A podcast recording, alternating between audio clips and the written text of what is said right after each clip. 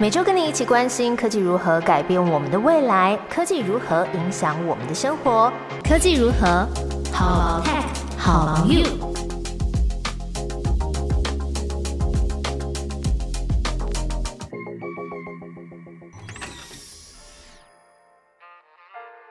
Hello，大家好，我是 Momo，在科技如何跟你分享科技新知，一起探讨生活中的科技大小事。这集要来讨论实体零售跟电商平台的消费旺季，以及昂贵水果的外销技术。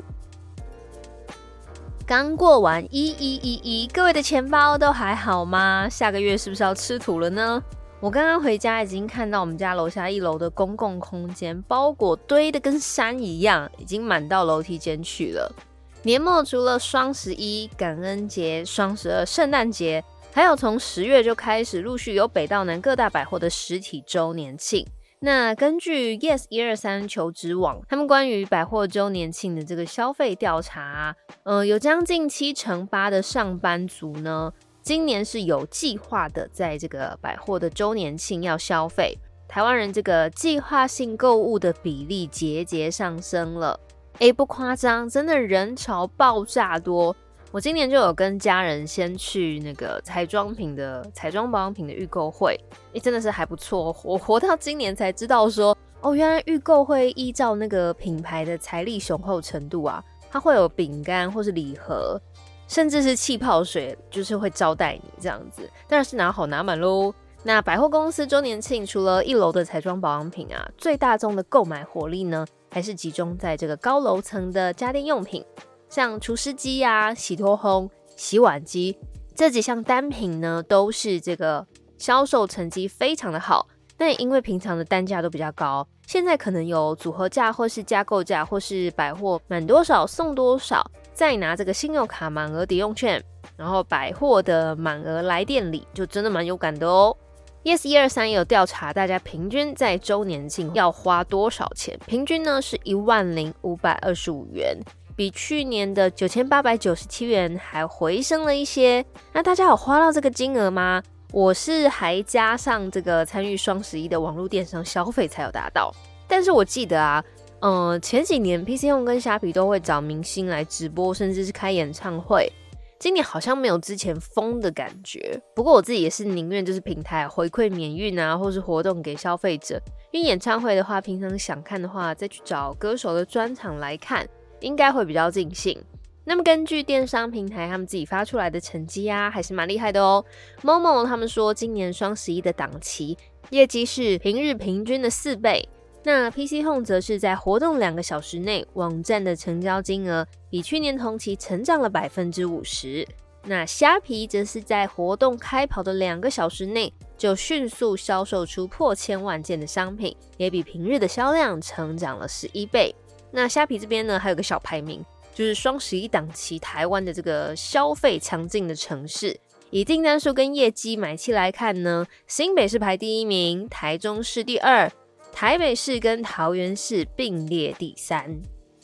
我这次也很有感觉，就是各大品牌电商真的都在疫情后啊，已经进化成虚实整合 OMO 的零售了。除了在电商设店铺之外，他们自己的官网。也有销售组合，然后呢，不同平台组合送的东西价钱又不一样哦。你真的是要算一下你喜欢的品相。我跟家人朋友啊，整个就是在这个时候变成数学小天才，把手机计算机打开，狂按那个加减乘除。而且呢，不管买什么，就是店家他都要加 Line 或是下载 App 注册成为会员，看得出来蛮多 App 都是用那个九一 APP 的架构。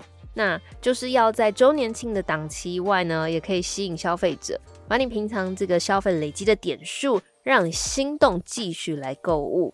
那我目前我手上还有两百块的这个百货公司抵用券还没有花光，可是已经不想要再花太多钱了。本来想说就是去超市啊，哎买个水果好了。结果我那天看到两串麝香葡萄特价哦，特价还要一千元，看到这个价格真的是买不下去。而且我刚好前几天在家乐福有看到麝香葡萄，哎，也才特价三八八，哎，还真的还是要精打细算一点，不然钱真的都被通膨吃掉了。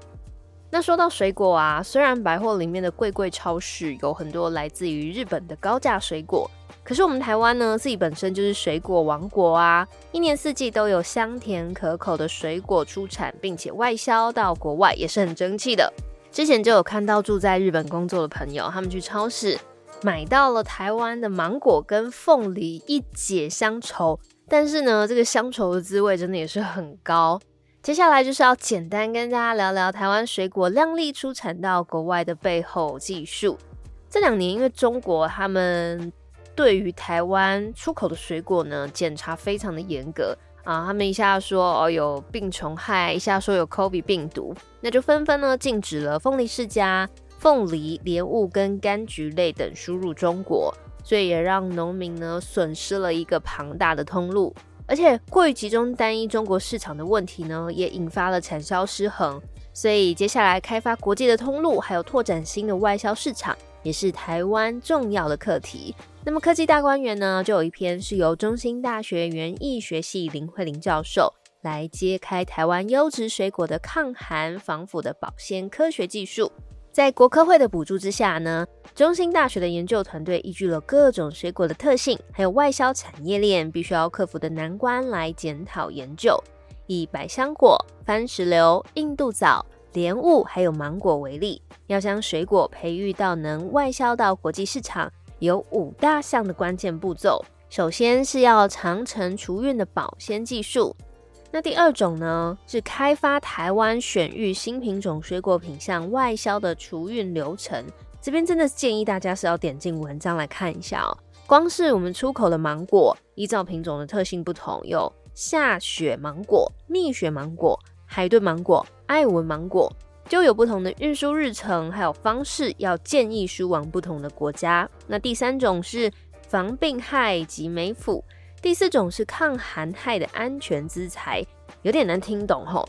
呃，它是利用蜂胶跟褪黑激素，还有糖脂来减缓热带的这个果品长期储存在低温之下的寒害症状，减少果实的损耗，也增加水果保鲜防寒的防腐效果。第五种呢，则是利用微孔的打孔技术，还有塑胶膜的厚度调整透气性来做的新型包装。这五大关键的步骤呢，可以让台湾的优质水果冷链的保鲜新技术成功冻龄。想要知道台湾水果出国远征的详细技术，记得一定要点资讯栏的这篇文章来收看。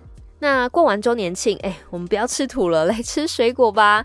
并且要多多购买台湾的水果来支持在地的果农，也是属于低碳排的消费哦。那么今天的节目就到这边，谢谢你听完，下周我们再见喽，拜拜。